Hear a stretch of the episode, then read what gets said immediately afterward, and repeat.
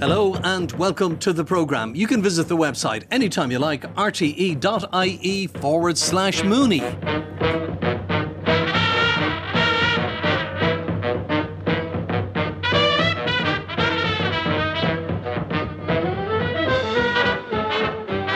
Yes, another busy show ahead of us tonight in the company of our panel, Dr. Richard Collins at his home in Malahide, Ní Lamhna is in Terenure. We'll speak to Terry Flanagan shortly. And Niall Hatch is at his home in Greystones. And it's with you I want to start, Niall. I want to take you back to July when I asked you all about avian flu.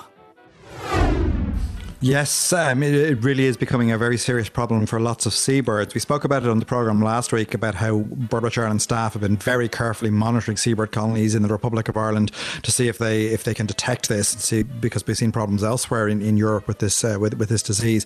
Uh, at the time I'm speaking to you right now, no cases have been detected in the Republic of Ireland, but we think unfortunately it's only a matter of time because there are cases in Northern Ireland. Seabirds move around quite a lot, and we do know that uh, seabird populations in Great Britain have been absolutely decimated by this in recent recent weeks. It's been very, very sad to, to see.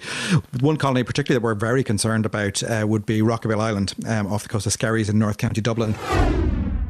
Niall, that was two months ago, and that's something we do regularly on this programme. We're like a lighthouse. We tell mariners to stay off the rocks, and we warn people in advance of something happening. Unfortunately, you predicted it would come to Ireland, and it is here. If you've been listening to your radio stations or perusing your local newspapers, you'd have seen perhaps images, but certainly heard people talk about this avian influenza that is now in Ireland. Niall. Very important to do so, yes, indeed. So, uh, unfortunately, since we recorded that, avian flu has been recorded in the Republic of Ireland, as we, we would have expected, to be honest. It was pretty much inevitable that it would arrive here. Uh, in Birdwatch Ireland, particularly, we, we were concerned for the for Rockabill Island, as we said there, particularly mm-hmm. the roseate tern population, the largest roseate tern colony in all of Europe. Now, I'm pleased to say that those birds themselves managed to leave the island before any disease seems to have hit. So, although they may still be affected by it out at sea, at least they're not in that large concentration and a lot of our seabirds have left. However, uh, sadly, in the last few days, we in Ireland have received several hundred reports at this point of seabirds either sick or dying or turning up in strange locations, uh, mainly gannets actually. They seem to be the species that's most affected, and it seems that avian flu is almost certainly the culprit uh, in, in most, if not all, of those cases. At the moment, we're urging people to follow the uh, advice of the Department of Agriculture, uh, which is if you see a dead or sick or injured seabird, uh, to not to touch it, to leave it, to leave it alone, uh, not to take it home with you to try care for it, not to bring it to a rehabilitation centre. That they won't accept it anyway because the risk of cross contamination by the disease is so high. It seems really horrible um, to have to do that and to advise people to leave uh, wildlife just to, to, to die as it is. But that's the, the, safest thing, unfortunately, and that's the Department of Agriculture's guidelines at the moment. Uh, we're also asking people, please, to report uh, any birds that they do find uh, dead or dying or in strange circumstances to, to the Department of Agriculture. They have a special uh, website set up for this for people to record their, their their sightings. Uh, we'll make sure it's up on, on the Mooney Goes Wild website so people can link to it directly there. And uh, one thing just to say, uh, we had quite a lot of feedback in the last few days, people who are seeing gannets mainly uh, yes. being being sick. And what's happening there is when you go to that Department of Agriculture website, there's no drop down menu to actually, in, in the menu to select the gannets themselves. A lot of people are confused by this. So uh, what we're advising people to do is when they ask you what kind of bird it is, uh, like what species group, select don't know from the drop down menu and then type in gannet. Um, so it seems kind of convoluted, and maybe the department could do something to, to fix that. That would be very helpful. But for the moment, it's best to put them in uh, to put it in that way. Well, I was around the Skellig Ring for the last few days, Niall, filming for another Back from the Brink documentary we're making with our partners in the EBU, and I came across two dead gannets on Ba Fionn. It was sad to see the dead birds there. I took some photographs. I wasn't imagining it. You can see them on the website if you want to. And I also spoke to some people in the area who would have an instinct for this kind of thing to see if they had heard of or witnessed any sick or dead birds themselves. So let's start with Eamon Love. I met Eamon in Portmagee. He's one of the guides on the Skelligs. I am Eamon Lowe. I'm one of the guides on the Skelligs, and uh, I, we look after the island. I'm going out today for 15 days on, six days off for most of the season. There's usually three guides on at a time, so there's myself, Bob, Claire, Catherine, and Maggie, the five guides on the island. So and when is the busiest time of year for you? It's all year, basically. Now, especially after Star Wars, it's it's from early May until the first week in October. We're, we're looking after the island, basically. Right. How many birds are out there at the moment? I don't mean individual, but are there many? Is what I'm asking uh, you, really. Most of the auks are gone. If you were out there today, you'd see a lot of fulmars. Of course, the three species of, of, of seagull. Definitely, there's a marked drop in the numbers at this time time of the year. But the gannets are still there. But have you noticed any sick birds on the land or in the water? Not so many, to be honest. I, again, I, not so many. I know I've heard reports of them, but I haven't seen that many, to be honest. Like, there's something going on. Maybe the bird flu is affecting some of the birds, but again, I'm not the scientist. Um, but you're um, there on the ground, so you're an eyewitness. Uh, yeah. And you're there every day when you're there. Yeah, but I, again, I haven't seen many more than normal. You know, birds die all the time, so I don't know.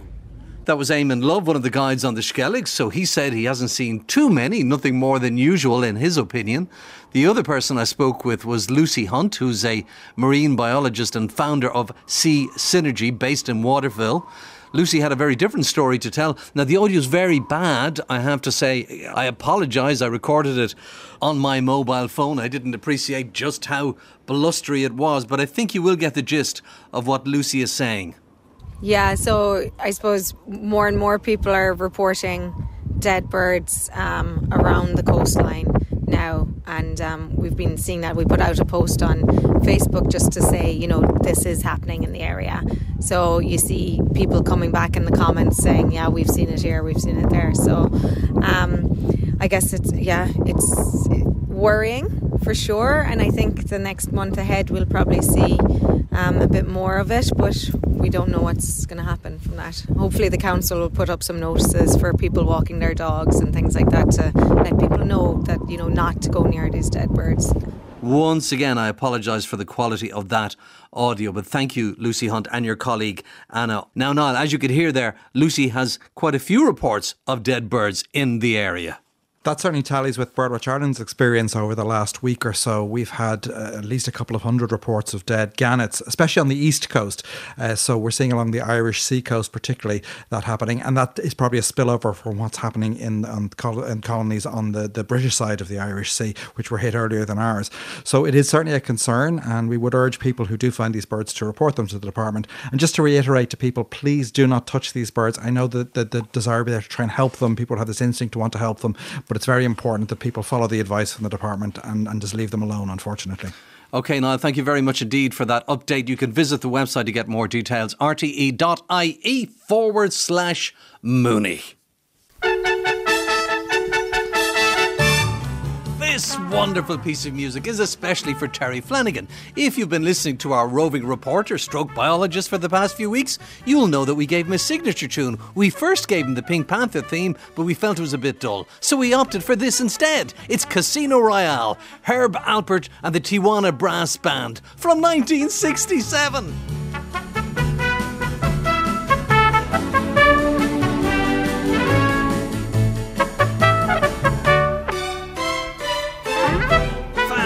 Fantastic. I love it. But does he love it? Terry Flanagan.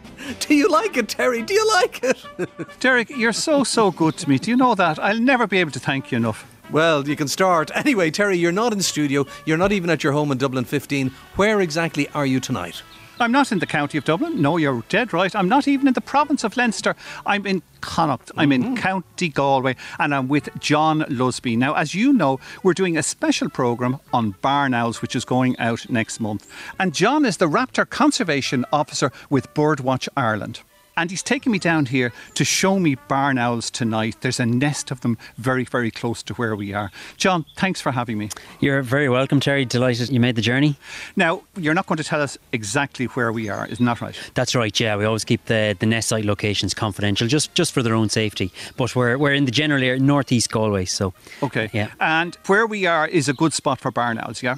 It is, and in fact, they're doing quite well here. I never thought I'd say it, but it's fantastic, positive conservation success story. We're actually noticing an increase in numbers in this area and in other parts of the country, which is fantastic. Something that I, that I never I never thought I'd be in a position to say. So really, really good to, to see the, the signs of initial population recovery for barn owls. Because you started working on barn owls about I think it was 2005 or so, and the numbers then were, were tiny. I think it was something like 30 or 40 pairs in the whole country. That's right. Very, very different story back then. And, you know, we've really seen the, you know, changes over time and, we're, you know, we're, we're learning the reasons for those changes. But but uh, it was a very, very different story back then. Actually, interesting enough, the site that we will be visiting shortly is a nest that has been active since back then. But as you say, there was very few nest sites that we knew of back, if we go back as, uh, as far back as 2005. Much different story now, much healthier population and going in the right direction, which is which is fantastic. Now, going in the right direction, as you say, but it's taken a lot of work from people like you and many, many others. It has, yeah. A lot of people around the country have really, you know, invested time and effort and energy into helping barn owls um, Um, through a range of different measures, providing nest boxes, you know, habitat improvement, and it's good to see that hard work paying off. But in general, you know, because of the fact the population has recovered, we should really make sure that that remains the case, and we don't want to be having this conversation ten years from now and talking about the decline again. So while the numbers are good, it's really important to make sure that remains the case and that the, the numbers continue to build. Because I would say, even though the population has slowly increased, it's still not at the levels that it would have been about 50, 60 years ago. And it would be great, you know, to, to continue the, to, that the population continues to restore to those levels. What's the one thing that the ordinary Joe Soap and the public can do that would help barn owls? Can you give me two main things? Okay, if you don't mind? So the two main things: habitat uh, to, to leave wild areas. That that helps barn owls. It helps other um, their prey, which which barn owls depend on, small mammals as well as a wide range of other species. So to leave space for nature, that's absolutely essential, and it will have huge benefits for not only barn owls but but but wildlife in general. And the other thing is rat poisons. To if you can stop using rat poisons, use other means of controlling rodents because that's a, it's a huge issue in Ireland that uh, we know that many many species of wildlife are exposed to to, to rodenticides or rat poisons and that uh, and that affects them, and they can be they're present in the food chain. So they were, if I was to give two, that there's, there's many more, but they would be the two most important and the ones that, if you were to take those measures, would bring the greatest benefits. Well, it's fantastic news that the barn owls are making a recovery of sorts. But that's for a documentary, Terry, which will be broadcast as part of RTE Radio 1's Nature Nights towards the end of October. We'll tell you more about that as the weeks progress. But tonight it's all about wildflower meadows, Terry, your report, that is. Yes, it is. Derek, I, recently I was down in County Waterford and the National Biodiversity Data Centre. Uh, that was about three weeks ago or so. And I went down to talk to Dr. Una Fitzpatrick. She's the senior ecologist there. Now, as you know, we are constantly going on about biodiversity on the programme and how important it is. It's so important to our insects, and the insects are so important then to the food chains. Well, anyway, I went down to have a look at their meadow because meadows are incredible things. And I think nowadays, more and more people want to do something positive in their own gardens to help wildlife. And there's nothing better to do than create a meadow.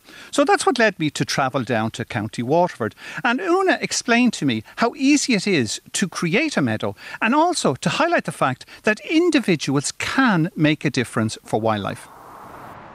I'll bring you over here, Terry, to our wild meadow. Oh, it's absolutely lovely here, and we're just on top of the, I think that's the N25, is that right? Yeah, that's right. So this is outside the National Biodiversity Data Centre in Waterford. And what I'm looking at here are a mass of wildflowers. Some people might call them weeds. I'm not going to call them weeds. I see some beautiful knapweed here, but the one thing I do notice is the huge number of insects that are present. Yes, so we've been establishing this meadow for about eight or nine years. Mm. So it used to be uh, farmland, so we brought it back out of farmland and established it as a long flowering meadow. Um, now, what's a long flowering meadow? Yeah, so I, I, will just say that you can have two types of meadows. One is short flowering, and, a, and the other is long flowering. In both cases, you're just reducing the frequency of mowing. So with the short flowering meadow, instead of mowing every couple of weeks, you might mow every six weeks. And that allows things like dandelion, clovers, you know, self-heal to pop up and provide food for, for insects and other biodiversity. The other option then is a long flowering meadow, and that's where you just cut once a year in September and remove the cuttings. Nowadays, a lot of people are trying to get away from the short cut grass to creating a meadow. So, what a meadow is, is really just a lawn that hasn't been cut. Yeah, exactly. And what you're doing is replicating what would have happened in an old hay meadow. Mm-hmm. So, it's really that. So, you're just reducing the cut. And, and the long flowering meadow, the best way to do it is, as I say, is just cut once a year in September. And there's two reasons why people do this. I presume number one for themselves, so they can look out at the beautiful coloured flowers and the variety of flowers that you get in the meadow. You get the ox eye, the knapweed, the lovely purple knapweed. You've got the poppies, the red poppies. You've got the ragged robins, the blues. So you've got the whole spectrum of. It. But it's also much more important for the insects. Exactly. It's an absolutely gorgeous habitat for us, you know, and I can't stress how lovely it is. And you can do this in any area. It can be in the smallest garden, you know, to the biggest field, to the longest roadside verge. It's a gorgeous habitat for humans, as you just described. It's teeming with life. And that is the point. It is so rich in biodiversity. It's such an important habitat for wildlife and one that has really been decimated in recent decades, but so easy to bring back. You know, the, the cost is very little it's just you have to manage it properly, you have to be patient, and you have to allow it to come back. There's a you just described them. Some amazing plants in the soil seed mm. bank that try to grow every year and get chopped off by lawnmowers. And I you never, know, I never even mentioned the orchids.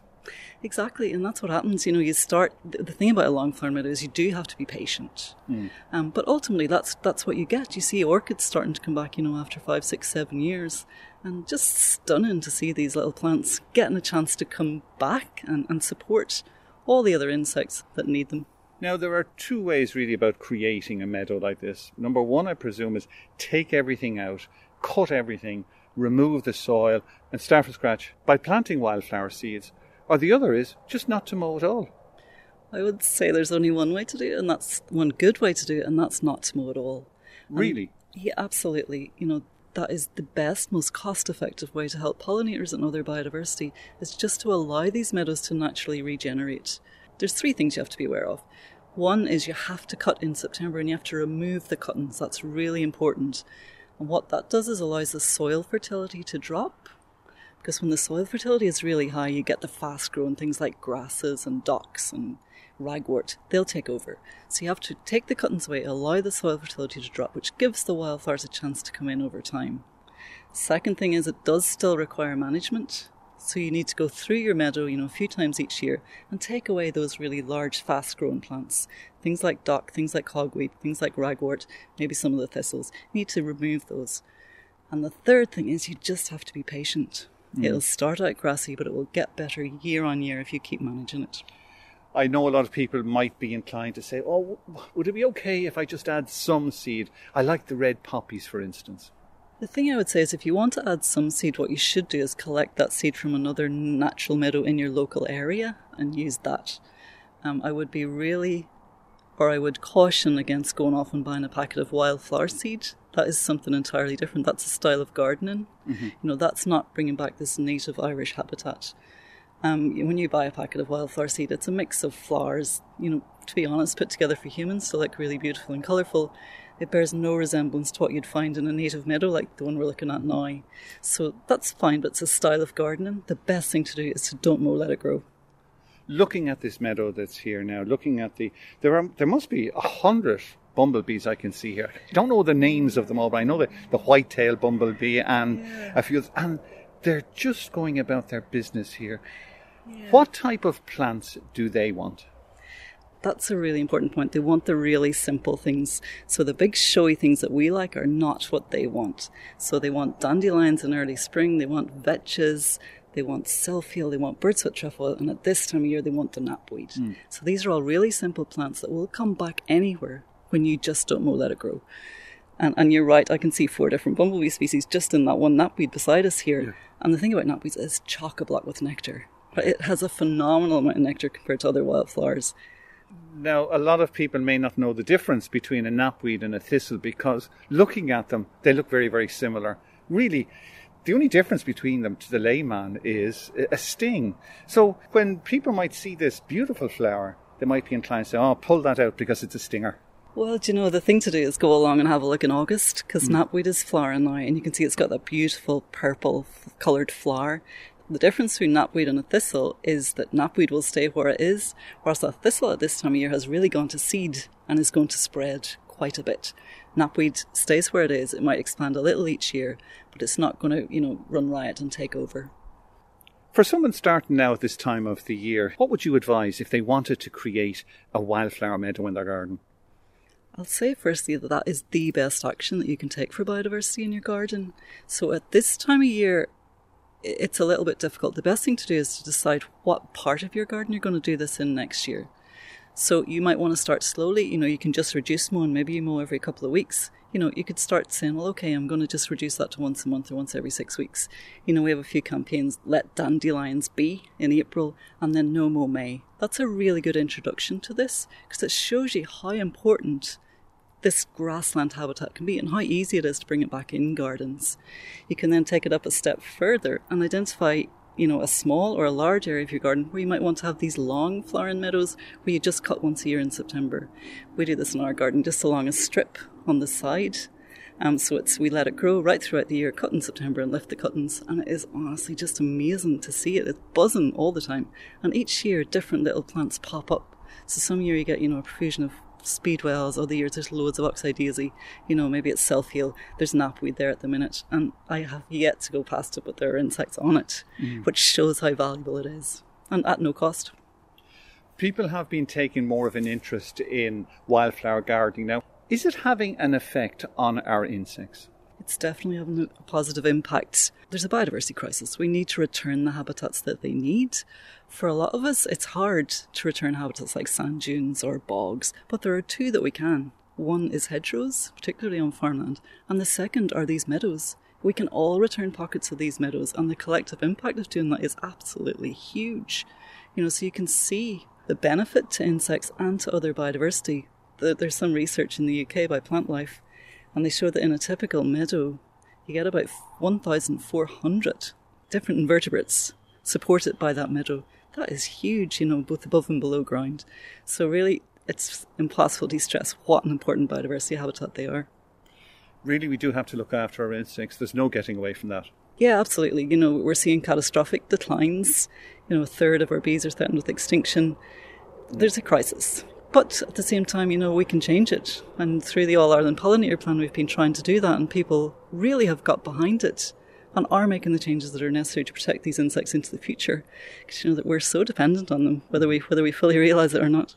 Because often we think as individuals, we can't make a difference. It's really up to governments and NGOs and the likes, but we can make a difference. We 100% can make a difference, and I think the All Ireland Pollinator Plan has shown that there are people across all sectors who are taking action.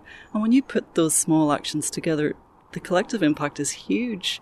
And we're seeing that you know, so you can. It can be hard to feel empowered to know what to do in a crisis, you know, like climate or biodiversity, but you really, really can help. You can help in your garden, you can help in your farm, you can help in your Tidy Towns group. And I would say that Tidy Towns groups have been really amazing at embracing this and changing the way local areas are managed for the better. So, wildflower meadow gardening and the no mow system, that's the way forward.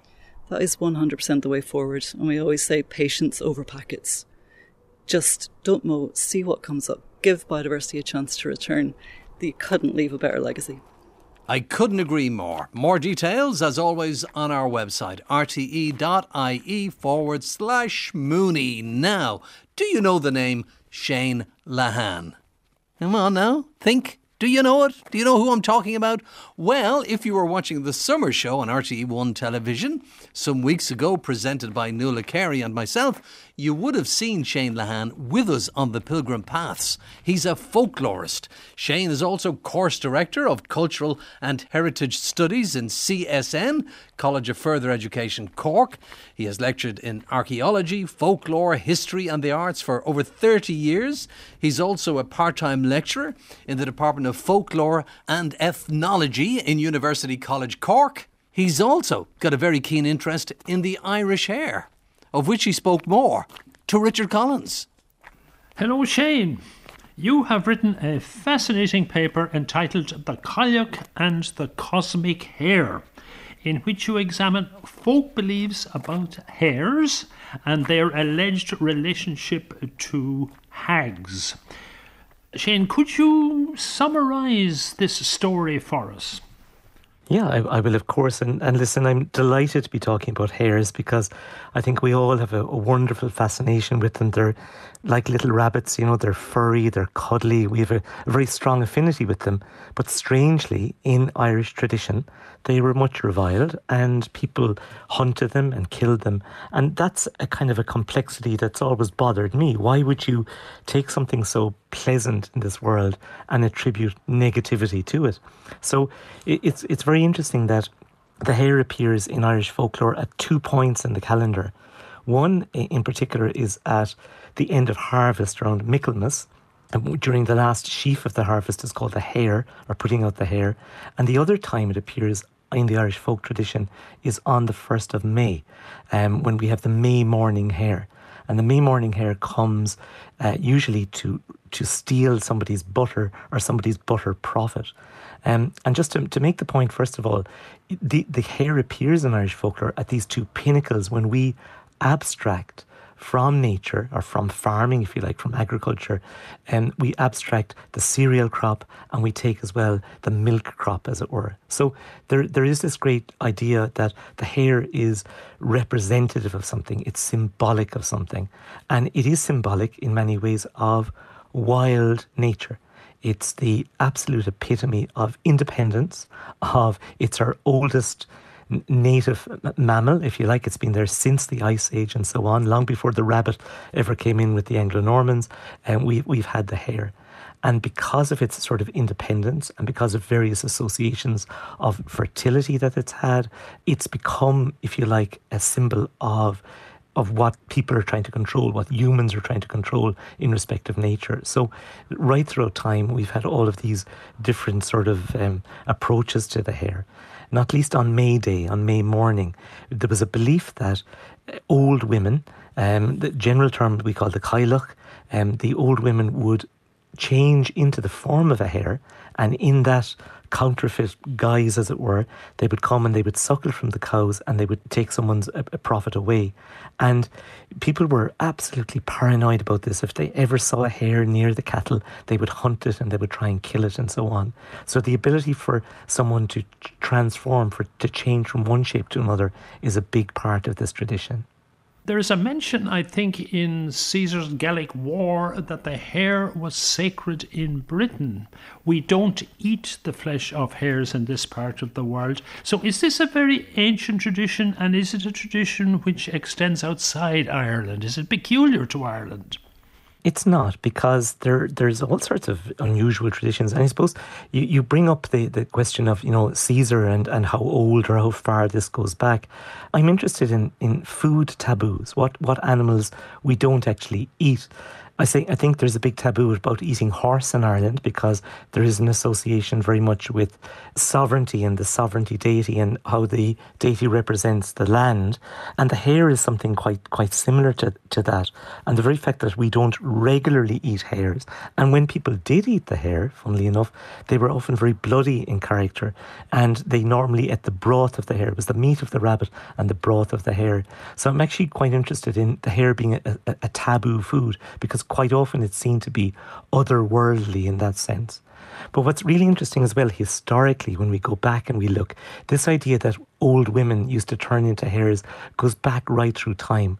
The very first independent history of Ireland was done by Giraldus Cambrensis. And when Gerald came over with the Anglo Normans, one of the things he mentions in particular was the fact that in Scotland and Wales and in Ireland, women would uh, suckle from the teats of the of the cattle. So this is back to the 12th century. We also have uh, examples from the 16th century from William Camden who talks about this. So this isn't an, an overnight, it's not a, a recent tradition. The whole attribution of the hares as butter stealers go back right throughout time. But what I'm really interested in is, is why and how this came about. Why would we pick the hare? And it pushed me into looking at the natural history of the hare. And when I started exploring all of that sort of material, it became very clear to me as to, uh, you know, why, why the hare became this, this figure. For example, and it's quite strange, Irish people always believed that the hare could change its sex every year, that the male hares would actually be able to, to bear young. And that was a, that was a strange sort of idea. There's a, an incredible story from Irish folklore which I think is worth recounting. One is that the Irish version of Noah's Ark is quite different. We don't have any giraffes or lions or tigers in the Irish Noah's Ark, but we had all the Irish animals uh, in the in the folkloric uh, version of it. And the last animals to come onto Noah's Ark were the horses, was the mare and the stallion. And Noah was very worried about the stallion coming onto the onto the ark because he knew he was frisky. And sure enough, it, it so happened that when the flood came and they were out in the open water, then the stallion put his foot through the, the side of the ark and a big flood of water came in. And Noah was very disappointed with that and he threw the stallion overboard. And all he could do then was to grab the smallest little animal, not quite the smallest, but the one most convenient, was the doe, was the female hare, and he plugged the hole that was there with the female hare and killed her, of course, in the in the process. So after that, it always happens then that to allow the, the, the, the, whole race to procreate, the males are supposed to be able to change their, their sex every year and to bear young. But that makes it interesting in itself because the hare is nearly always considered to be female. The hare is nocturnal. It comes out at night time. It looks after its young. It doesn't have any solid place where it lives. The, the Irish hare actually moves around. It doesn't have a form, it doesn't have a set. It takes any piece of common ground and it sneaks itself in. It, it's a solitary animal insofar as it doesn't, it might go out to mate or it might actually uh, forage communally, but it goes back on its own. So no fixed abode, solitary. And then female, out at night, we'll say. And then if I if I keep going on those sort of ideas, there's so many sort of different different attributes that that, that that the hare has. One of the things is that it's a very fine mother. It has great maternal instincts, and every year when it mates, it will have maybe three or four litters every year. And in doing so, maybe four leverets at each time. So it's in constantly in a state of of fertility, of fecundity. One really interesting idea is that potentially the hare is capable of a thing called superfetation, which is the concept of being able to become pregnant while still bearing young. So prior to parturition. Now, there's I've read lots of papers about this whole concept, and I'm sure you can advise me better. But it's interesting that whether it's true or not, there is a, the idea that the hare is a super fertile animal, and people will have that sort of notion. In addition to that, the hare is the fastest mammal in Ireland. It can r- run up to 70 kilometres an hour. And not only that, it can change its direction without any difficulty at all, making it the bane of, of, of, of the hounds and the greyhounds and all the coursing and so on and so forth. The hare is massively independent in, in that sense. So there is all of these attributes together, all of these incredible natural history attributes define the hare as perhaps a real sort of independent personification, if you like, or materialization, or whatever way you want to put it, of wild nature. And we as, as humans, whether we think it or not, we're in the business of subjugating nature, especially when it comes to agriculture. We're in the ones of trying to control everything. So the very fact that the hare represents wild nature and we represent artifice and the human concern of that, that will tell us about the interaction between the two. The wolf is described as the mock Tira, the son of the countryside, the homeless one, the vagabond kind of thing. Now, the hare you describe is a similar kind of animal. It has various forms, but it has no home as such. And it's also malevolent, as indeed the wolf is. Uh, you, we talk about the hare lip, for instance. Why should this kind of lip be associated with the hare? Now, do we need an animal that is malevolent? Is there a vacancy since the 18th century and the wolves are all exterminated in Ireland? Does the hare succeed to that role of the baddie among the animals? Do we have to have such a creature? It's it's so interesting, isn't it? And I, I love that allusion, you know, the Mocteria. Well, I would suggest that the Irish name, of course, for the uh, hare is uh, Giorria, which comes from Gar, meaning short or small, and Fia, meaning either a deer or, or wild. And of course, I'm reminded of the, the beautiful Fiannaíocht tales, the lovely tales of Fionn McCool and the Fianna. And Fionn often follows the, the doe, the deer, into the woodland. And when he gets into the woodland, the deer has transformed into that other shape, into the shape of a woman and so on. And there, of course, is where we get Oisin and Oscar, all of those names for the fawn that comes along. So it's interesting that that almost these animals, if you like, it's in Irish mythology, they, there tends to be always um, an animal illusion. It's actually very allied to North American um, uh, native traditions as well. Uh, Irish a tradition has zoomorphic representation. Very often, a lot of our deities, even Cuchulainn will say, is, is not just the hound of Cullen, but he behaves as a loyal dog. And then, of course, he goes into uh, becoming uh, the, the, the guard dog that's there. It's a little bit like um, Arthur or Arthur um, in, in King Arthur being the bear, being being a kind of a noble figure, but who can be vicious at the same time. So I think a lot of our mythology and a lot of our is is based on the symbolism of the animals. It's based on the our ability to observe what, what was meant. And why I'm really interested in this is because I really knew very little about hares until I started to research this paper. And I was really fascinated by all of the elements that were there. Not least, one I forgot to mention, of course, was the, the Irish hare's ability to transform its coat. Now, I know that over the years it does it so less and less so, but I imagine if we go back towards the Ice Age period, we know that its russety red coloured brown coat, as it were, which gives it perfect camouflage, if you like, on, on ploughed fields and, and in brown areas and in heath and heather and so on. But in the winter time, when the snows were to come, it can transform its full coat into white. I think nowadays it's just on its feet and it's kind of got a piebald kind of impression but the ability to go from one to another from to change from the the old woman into the hare as it were is important and the other one, talking about malevolence, is is the color red. The hares, I mean, they're brown essentially, but depending if you see them in the beautiful golden sunsets, they're absolutely a russet uh, red. And there's always been a, a taboo against particularly red haired people. And I find it very interesting that sailors, when they were going off on the boat, or fishermen going off on a boat, if they saw a red haired woman, they'd turn away. But likewise, if they saw a hare, they would turn away.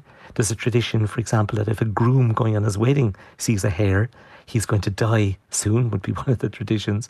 But as well, hare, along with both pig and fox, they were words that were not allowed to be spoken on board a boat. And you would instead use the term iron, or you would call them, sometimes you call them nine irons. And um, these were a set of charms that were, were used. So the word hare was even taboo. Uh, what I'm really interested in is that the things that were used to kill the hare or to go at the hare are all objects of major human artifice and civilization, if you want to use that term.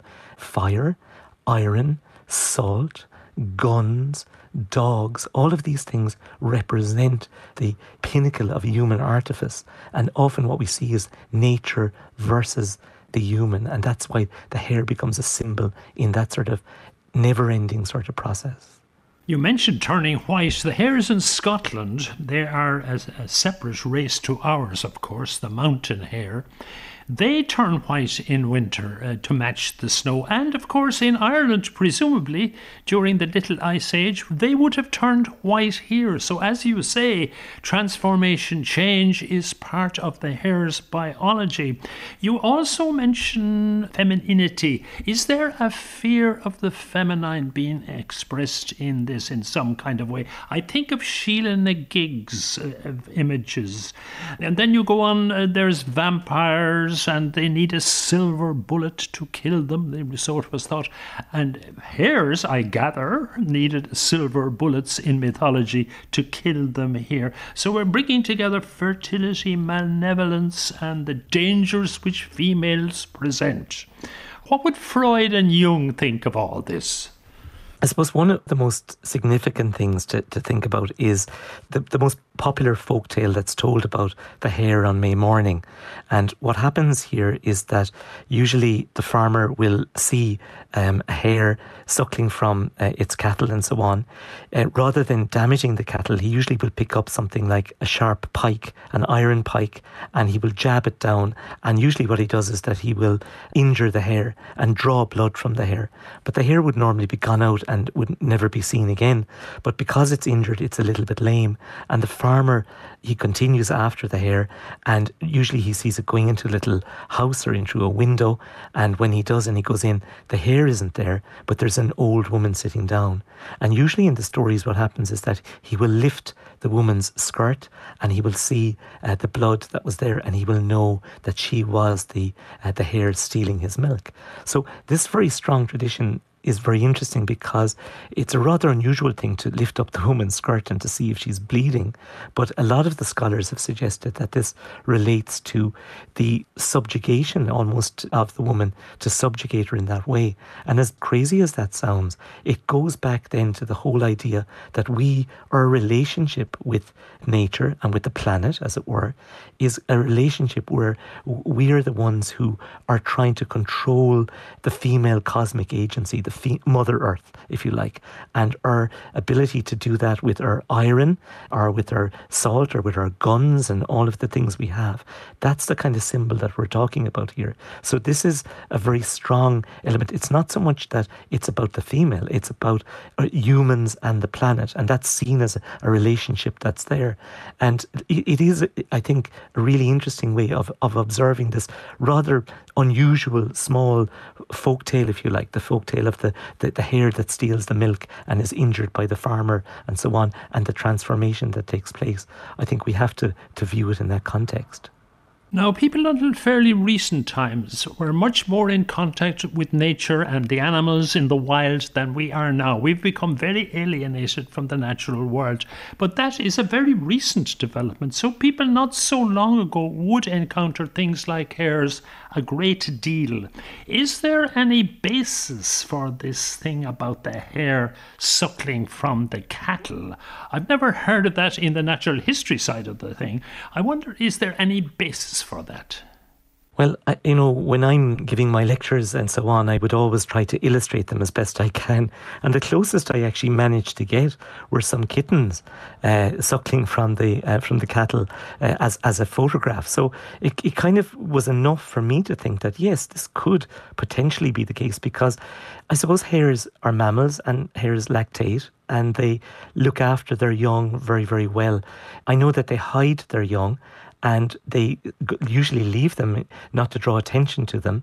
And then what happens is that they will come back and they will call them, they will vocalize and call them to them, uh, usually two at a time. And you will see them nursing their young. So certainly they would have a, I suppose they would have a, a knowledge of, of, lactation and of milking and so on, and it's feasible. But I, of course, I've never, I've never seen it, and I, I don't know if anyone else has. Um, but perhaps, and one of the things I wrote about in, in this paper was the fact that we've become less and less and less aware of our natural surroundings. But people in the past would have had a much closer association. Like hares are, are particularly adept at staying hidden. We see them out in Dublin Airport, of course, and we see them in, in communal gatherings like that. We see them when they're mating, when the when the females' hares are pushing the the the the, uh, the the males, which are smaller than them, away from them, and so on. But when generally you don't see hares uh, because hares can hide very well, and they know they can get away, so they don't bolt like a rabbit. And um, when you come across them, they stay still you can walk up right up on top of them and then of course they go away so the fact that we don't have perhaps the same awareness or knowledge. I think a lot of the folk tradition that I'm speaking about comes from first hand knowledge that was coming from when people were far closer to nature than we are today.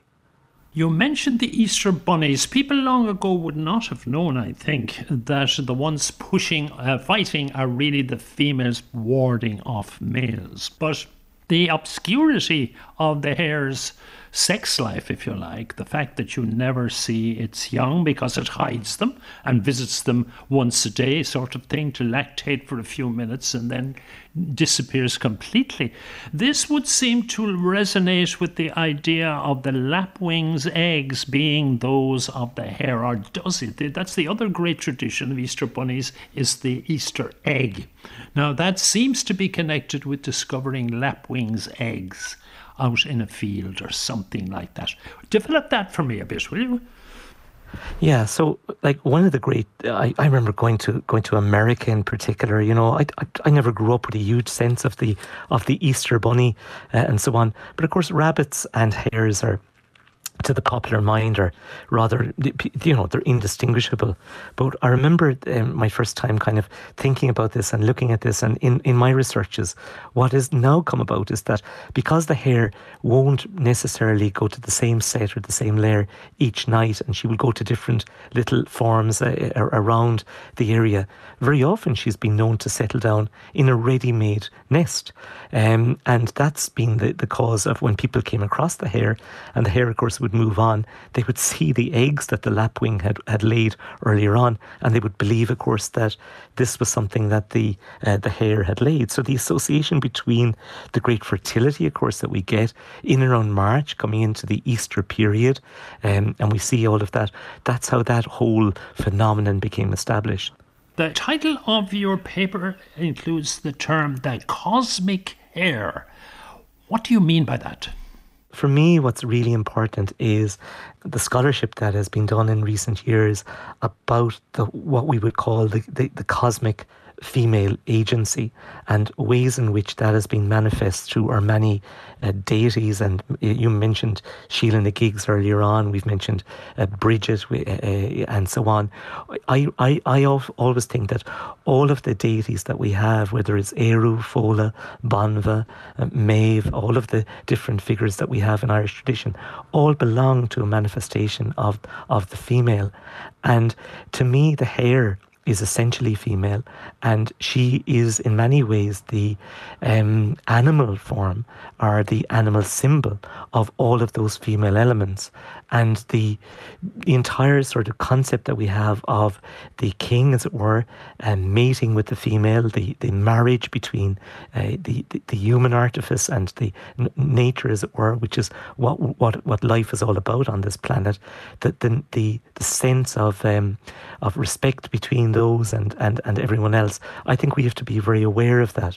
So by applying the term, uh, the, the cosmic hare, I'm kind of making particular reference to the fact that the, the hare is something that we should think about and respect. And maybe we don't treat the hare very well in Ireland. Maybe we have disregard for it in the same way that we have disregard for um, our planet and our environment and the way that we, we the way that we treat it with all of our artifice. This is a story which goes back right through time. It's a concern that has been there through our mythology, through our history, through our folklore. So by giving it that title, I want people to think that this isn't just some ancient kind of story, but this, there's a lesson in this for all of us. Richard Collins there talking to Shane Lehane, and you can read Shane's paper in full on our website, rte.ie forward slash Mooney. Now, Niall Hatch, here's a soundscape that you'll be very familiar with, and you might tell our listeners what you think it is and why you're so familiar with it, if you would.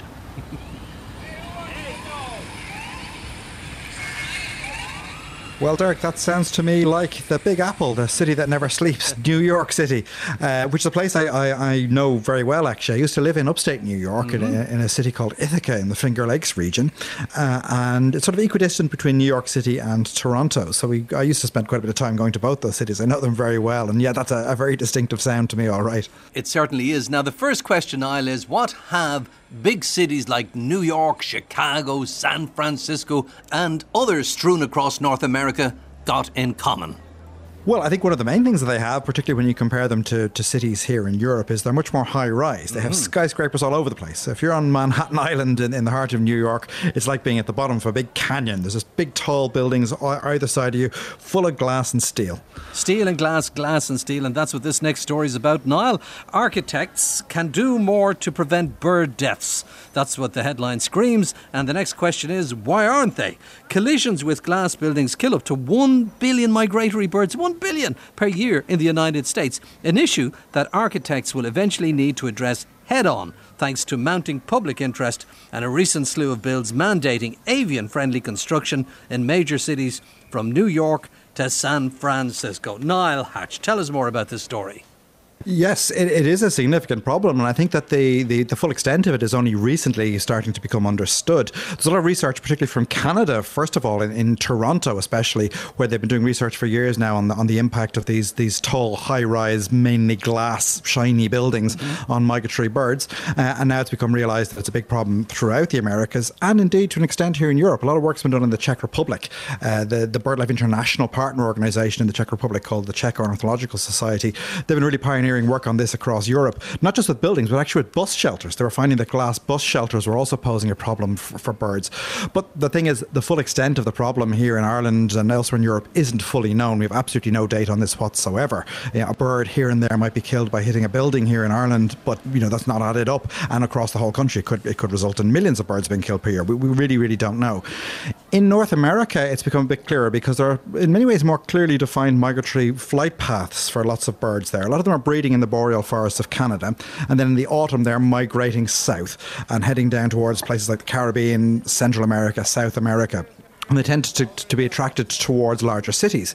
The reason for that being that cities tend to be very bright, particularly at night when a lot of these small birds are migrating, mm-hmm. and when they're drawn towards the light. It makes it easier for, easier for them to navigate. They're heading towards these bright lights of the cities, but they don't realize there's a building in front of them and they just crash straight into it. So that happens to them at, at night time. But then for the birds migrating during the day, the main problem is the glass is actually reflecting the sky, and the birds don't think there's anything there. They think they can just continue to fly through it. I'm sure many of our listeners have had the, the unfortunate unfortunate occurrence of, of, a bird smacking into their kitchen window or their living room window and either being killed or being badly hurt, and people don't know what to do in those cases. People think it's sometimes because the bird was trying to get into the house, or perhaps because it was trying to just fly straight through. In fact, they've no interest in doing that at all. Generally, what has happened is the bird saw a reflection of the sky or maybe a tree in the window and just thought it could continue flying. It happens particularly to younger birds who are less uh, used to migrating, of course, the first time they've migrated if they've just been hatched out this past summer. And so they're more naive than their parents would be. They haven't really learned the hazards of the world and end up climbing straight into the glass. So you can be sure globally, billions and billions of birds are dying in this way. And what the research for the United States is showing is that these window collisions and glass collisions, especially with tall skyscraper buildings, uh, they're the, the, second leading cause of deaths in birds now after the problems of feral cats. So it's very serious. But they're talking now in the States about collision proofing entire cities along, and you mentioned migration there, migratory paths. And it sounds like a daunting task. Is this possible? Can you retrofit all of these buildings, take out all the glass in order to avoid these collisions? What can you do? Well, th- there are a lot of things that can be done, and they've been making some remarkable um, discoveries in terms of how to, to lessen this damage. The problem is the birds not seeing the glass um, is why they crash into it. If they can see it in time, they will avoid those uh, those buildings and that glass. So the thing you need to do is to make sure that there are visible markings on the glass that make sure that the birds can avoid them in time. So they found that even something as simple as just putting tiny, virtually invisible little dots on these on the glass on the exterior surface of the glass mm-hmm. uh, will reduce the bird collisions by a, a whopping 90%. Um, so you'd be taking, if that happened all across North America, you'd be taking down the, the number of, of birds killed from 1 billion to 100 million, which is still a terribly high number, but it's a vast improvement. Uh, and of course, there's a cost involved in that. And I think that it's something that uh, in, in several cities in North America, including in Toronto, this is being uh, sort of codified within building regulations. Buildings over a certain height have to have bird friendly glass. So it's obviously much easier to do it when a building is being constructed uh, rather than when for retrofitting buildings, but that, that can be done. And one of the things that my colleagues in the Czech Republic have found out too is that the, the markings don't necessarily have to be visible to humans. So long as they're visible to birds, that's all that matters. So so they found that having a series of very thin stripes in the glass with a sort of uh, ultraviolet paint or dye will stop the birds from colliding with them.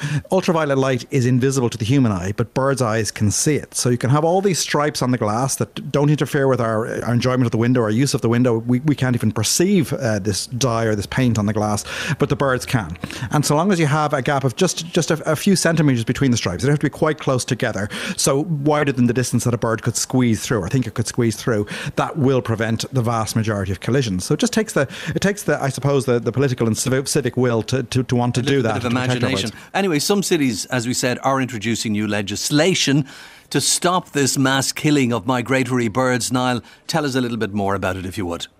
That, that's right. Yes, it's it's good to see this happening, and it's not being done at a federal level across the U.S. It's been done on a city by city basis. Mm-hmm. Uh, but the leaders in this places like Chicago, Philadelphia, San Francisco, and of course New York City, uh, all major cities with very very tall buildings in them. Uh, they actually have very comprehensive bird collision proofing legislation in place for the last uh, two or three years. At this stage, um, they're requiring bird friendly materials to be installed on 90% of the facades up to uh, a height of 75 feet and up to 12 feet above green roofs, which are obviously going to attract in more wildlife uh, than, than other areas would. So there'll be more birds around those areas. Uh, now, of course, there are costs involved in that, but as we said, there are actually huge economic benefits to doing that work too. So a lot of the cities are realizing that by investing in preventing bird collisions, there are actually going to be economic benefits uh, for, for, for the communities down the line. So it's well worth doing. Niall, thank you very much indeed. My thanks also to Éanna Ní Lamhna, Richard Collins, and Terry Flanagan. Our broadcast coordinator is Jarlath Holland, and our researcher is John Bella Riley. Don't forget, you can visit the website anytime you like, rte.ie forward slash Mooney. Until the next time, goodbye, goodbye, goodbye. Mooney Goes Wild was presented and produced by Derek Mooney.